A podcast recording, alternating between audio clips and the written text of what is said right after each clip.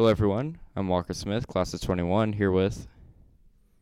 My name's Bill Arnold, and I'm class of 1986. It's great talking to Mr. Arnold. So, for those of you who don't know, Mr. Arnold has been with us in many capacities throughout the year from upper school head, government teacher, U.S. history teacher. Am I missing any? Yeah, I've, I've been, uh, I was the associate director of development, associate director of uh, admissions, and I've, I've served as dean of, of 12th grade and, and dean of 9th grade as well. Awesome. So, I think the first question people want to really understand is how do we go from young Mr. Arnold sitting in Virginia Military Institute to the Mr. Arnold that sits with us today. Yeah, it's been a crooked path, as, as is the case for most 53 year olds. I, I, graduated from Country Day in 1986 and made application to several schools, was accepted to uh, the U.S. Military Academy at West Point and Virginia Military Institute. Um, was medically disqualified uh, from going to West Point due to a, a high frequency hearing loss in my left ear, which I didn't know about at the time.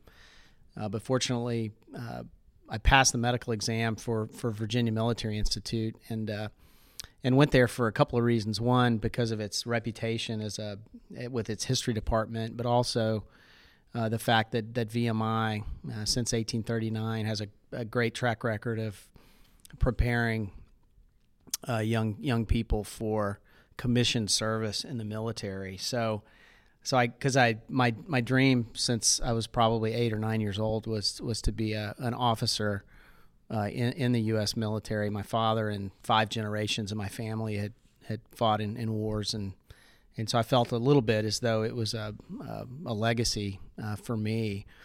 Uh, I got to VMI, majored in history, uh, received a Marine scholarship, uh, which was very important to me.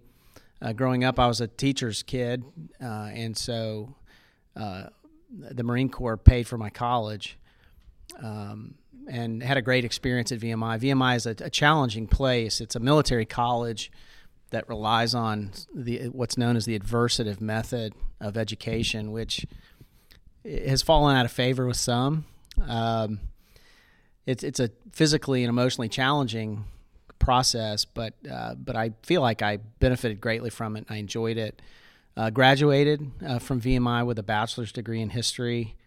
Uh, was commissioned a second lieutenant in the U.S. Marines, and uh, right after college, I, I spent six months at Quantico, Virginia, uh, training uh, to be a Marine officer. I spent four months at Fort Knox, Kentucky, training to be a tank officer, and then my wife and I lived for uh, four years in, in Southern California, two and a half years at uh, Camp Pendleton, uh, California, near Oceanside, and then a year and a half or so, about two years, I guess, um, in 29 Palms, California, uh, which is out in the Mojave Desert. Um, at the end of my four year commitment, uh, you know, I, I discerned what I wanted to do with my life. Did I want to stay in the military or did I want to pursue some other profession? And um, made the decision, uh, I guess that was 1994, uh, to separate from the Marine Corps uh, and pursue a, a career teaching school. Uh, I don't remember exactly why or when uh, I made the decision to be a teacher. My mother had been a teacher. I had spent a lot of my time actually in the Marine Corps teaching Marines. I found that, that, that I found trying to distill complex things into into more practical uh, terms was something that I enjoyed. It was something that I felt that I was, I was pretty good at. And so um, in 94, I made application to schools around Fort Worth. I was uh, offered a, a, teaching position at Trinity Valley and at Country Day. Uh, made the decision to come back to Country Day mainly uh, because uh, I was offered a high school or upper school teaching job. Trinity Valley had offered me a job teaching uh, in the middle school uh, and I com- compared the two and realized that I wanted to to be a high school teacher. Yep. And so that was 27 years ago, and so I've done a lot of uh, different different things here at Country Day, and have found my time here uh, incredibly fulfilling, both professionally and my family. My three children have graduated from the school. My wife's a faculty member in the middle school, so uh, it didn't it didn't take long to to find a home here, and I, quite frankly, I've had uh, many opportunities to take jobs at other schools in other states and so forth, but uh, but I've never never left the school because I've I've never stopped having fun. So I know that at one point during your uh, teaching career here, you left to go serve the Marine Corps again. Yeah, thank you for for asking that. Yeah, I neglected to say that I was completely out of the Marine Corps from about 1998 uh, when I got out of the reserves. I was a reserve officer up to that point, and then uh, after the events of September 11th, 2001, um, decided to get back in the Marines. Uh, I specifically remember that the evening. It was a Tuesday evening, September 11th. I was my wife and I, of course, had been watching the television most of the day, and we were actually in bed watching TV and.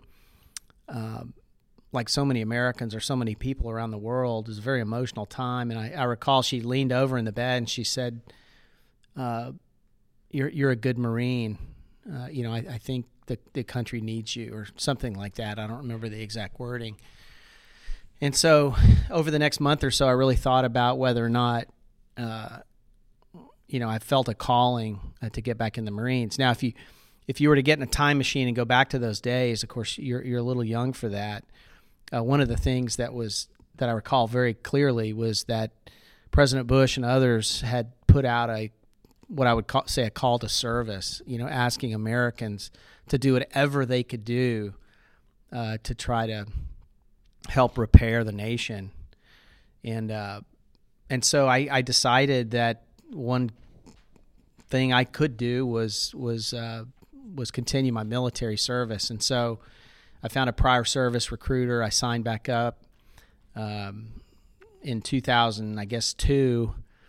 I was given command of uh, a reconnaissance or a scout platoon uh, unit, uh, which was headquartered in Amarillo, Texas. And so, from 2002 and 2003, uh, you know, I traveled uh, up to Amarillo at least once a month, um, sometimes more than that, um, training uh, my, my, Marines for the eventuality of some kind of deployment.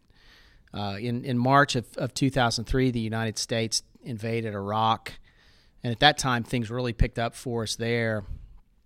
Uh, and then about a year later, in, in I guess May of 2004, I was actually teaching a government class. Uh, if you don't mind me telling this yeah. quick quick story, I was I was teaching a government class in what is now Mr. Davis's classroom. That was my classroom at the time and it was about oh I don't know 3:15 in the afternoon and my phone rang on my desk and I picked it up and it was the colonel of our battalion which was headquartered in California and he notified me at that time. He said Major Arnold you're going to or maybe I was a captain at that time I don't remember but he said uh, you need to notify your Marines that that you're going to deploy uh, to to Iraq. And so I was a little taken aback. I put him on hold. I told my students, I said, "Hey, I'll let you go a little bit early." Um, they they were curious about why I was letting them go, but I said, "You know, we can talk later." And they left, and I locked the door and talked to the colonel, and he said, uh, "Yeah, you're you're going to go to Iraq." And so I thanked him. I hung up. I called my wife. I remember that conversation very clearly. I said, "You know, honey, I'm just got the call." And, and we're going to deploy to Iraq. And uh, and I, I sp- remember her on the other end of the phone. She said, uh, "It's going to be all right because you're strong."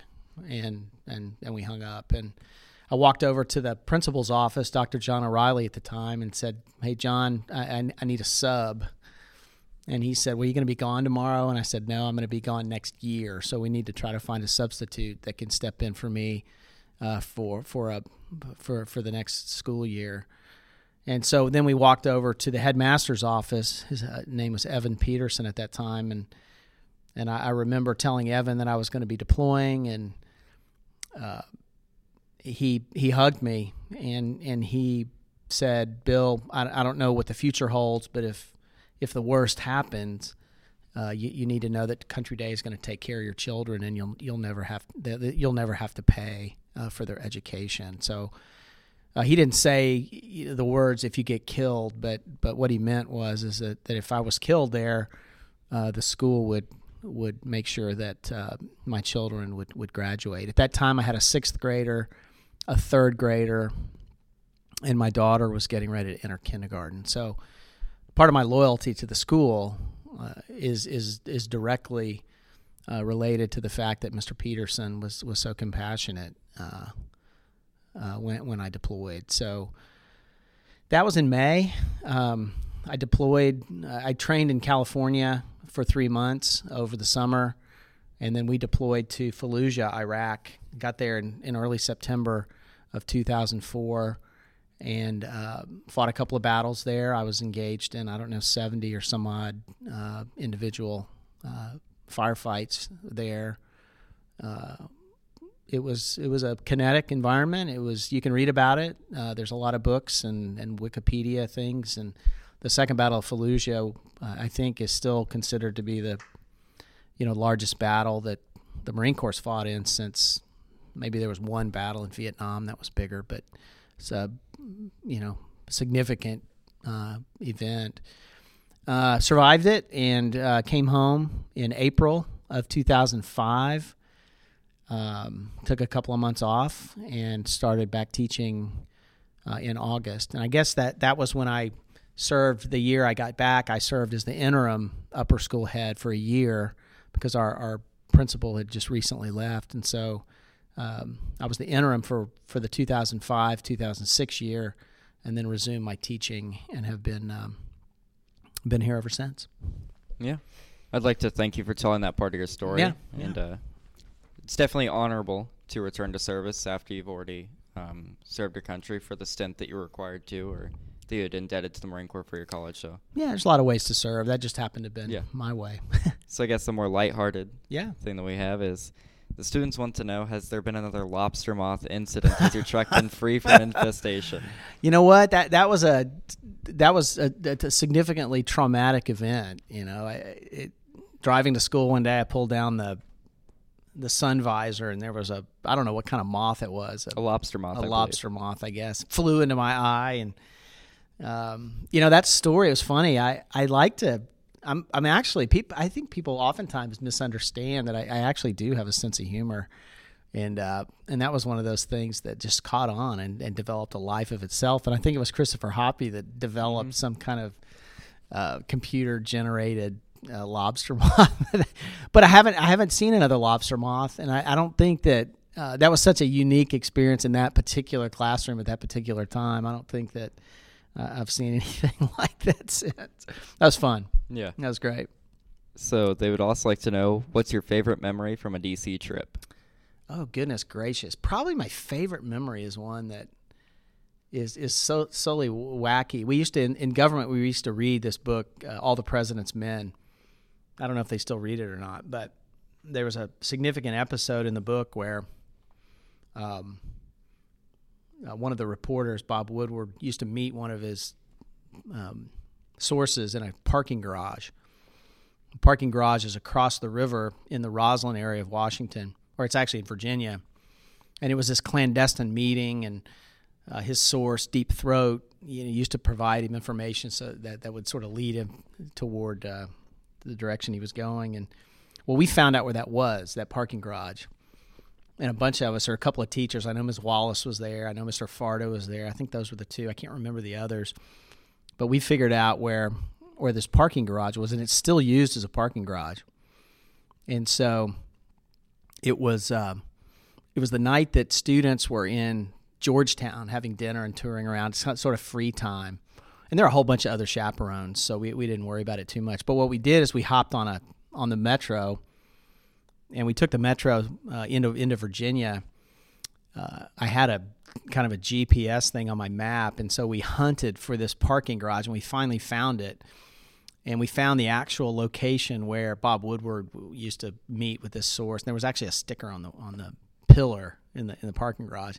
We had the best time. Took a bunch of pictures. Um, they they've since torn down the parking garage and they've built a you know a, a skyscraper there or something. But uh, anyway, that was a fun time. And, and there's just you know it's a challenge when you when you ask about one specific time. I do remember another time we were on a bus and we were going up to see the Marine Corps Memorial, or what's known as the Iwo Jima Memorial, and the and the kid that was the tour guide, you know, the the he kept calling it Marine Corps. And he kept saying it over and over, and I was sitting there going, "Dude, it's not a corpse; it's a core," you know. And then, uh, and then we got out and we had a chance to. So just millions of them. You know, that's a wonderful trip, and it's fun to see kids outside of school. Plus, it's fun to hang out with our fac, you know, faculty. This tea garden, all those people are, are so much fun when you can kind of get out and let your hair down a little bit. It's fun. Yeah. So, being a Marine, you were no stranger to honor, courage, and commitment. How do you think Country Day instills those values in students and prepares them for the real world? That's a good question. I first of all, I'm not, I've been a little. Un, I don't even know what real world means because everybody's world is different. You know, everybody we all live in the real world. Are just uh, the sense of reality, but but I think Country Day. You know, you talked about honor, courage, and commitment, right? Yeah. Um, you know, I, I think students, whether they recognize it at the time or not, are, are learning those things because the level of trust that we have here with one another. I haven't locked my classroom door in 27 years, and, and I haven't had anything stolen. Um, uh, I, I think that the relationship that the professional relationship that teachers have with one another, the professional relationship that that teachers have with with other adults on the staff and things like that, I think it's modeling in its supreme form. I honestly can't think of the hundreds of folks that I've that I've been with uh, that that I didn't think were, were great people. Likewise, I, I can't think of, of a student. Honestly, I I don't know how many thousands of students I've taught. I've really enjoyed the presence of every single one of them, and I think that sense of um, being around good people leads to being a good person. I, I, honestly believe that. And I think one of the things that I think is neat about your capstone project is you probably, all these people that you're interviewing, one of the things you're, you're probably learning is, is how accomplished everyone is. Everyone has a, a really rich history and a really rich story uh, of where they came from and, and who their families were and what their backgrounds are and so, so forth. So, so I'm convinced that a young person trying to figure out who they are or trying to figure out what good is needs to emulate try to emulate someone else until they develop who they are. And i think that that, that there are so many good teachers and coaches and staff members here at the school uh, I, I, think you I think kids just have a, a, wonderful set of role models you know uh, in in which to try to be like. I'm not suggesting I'm one of those people, but every student that graduates from the school has come into contact with people that routinely display honest courage and commitment without actually looking in the eye and saying, I'm being courageous or I'm being yeah. committed or I'm being honorable. And so I think that that human connection, the relationships that are formed here probably is, is doing the good work of that, uh, even though you probably don't even recognize it. At least that's that's what I, I think. That's yeah. what I believe. So our last question here is: uh, General Mattis has attributed a lot of his military success to um, his large library. Mm. Says that reading is one of the main reasons why he's won so many battles. Uh, you're also known for your large library. Uh, mm-hmm. You guys mm-hmm. can't see what I'm looking at, but I'm looking at a stack of books here, and I know back in his other office he has mm. many bookshelves full. Uh, so, do you think that you could expound on how that love of reading and books has driven your successful teaching career? Yeah, uh, you might find this interesting uh, that I that I, I, didn't enjoy reading until I was an adult. Honestly, mm-hmm. uh, but but now I can't. You know, I, I frequently joke about the fact that you know what I'll I'll die long before I have the opportunity to read ten percent of the books I like to read. Reading gives me comfort. You know, read in a lot of ways. Reading history is sort of painless experience, right? Um, and I, I just have always found the human experience incredibly fascinating, and particularly nonfiction. I, I think I think there are nonfiction examples that that are much more sort of fascinating than fiction, even. Um, and so, but I'm notorious about I'll, I'll have six or seven books going on simultaneously because my my reading list has a lot to do with my mood.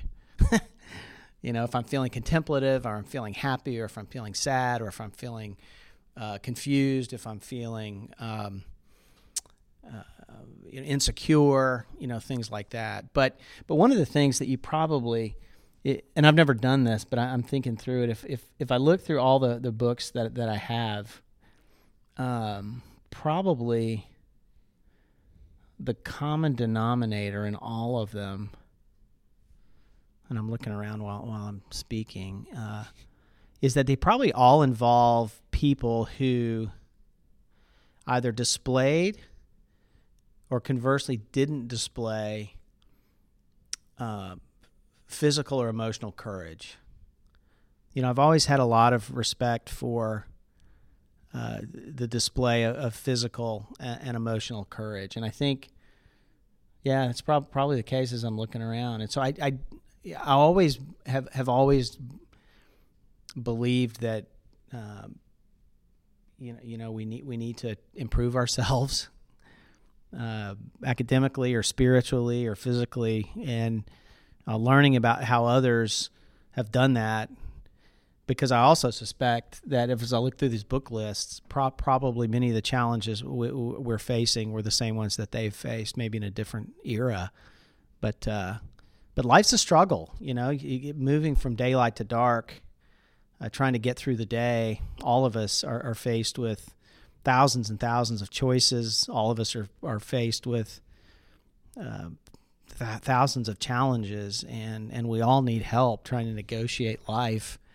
Uh, and reading helps me, or it gives me a chance to learn how other people have uh, negotiated their lives. And so, yeah, t- time spent reading is, is never been time wasted for me. So, also, by the way, I like to loan out my book. So, if anybody listening to this wants to come borrow a book, uh, books don't do us any good sitting on the shelf. Uh, we, we need to read. So, that's how I'd answer that.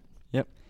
I want to say thank you so much for taking the time to let me interview you. Yeah, it's a pleasure. Uh, I know uh, I personally have gained a lot from the time that I spent in your class, the uh, academics that we did, along with your story times. All of those I think about on a regular occasion, and uh, a lot of story times. a lot of story times, but they were all valuable, and yeah. I think uh, helped yeah. to make the class of 21 into what it is. I good. think your good. influence on us has been good. I appreciate it. Thank your time good. again.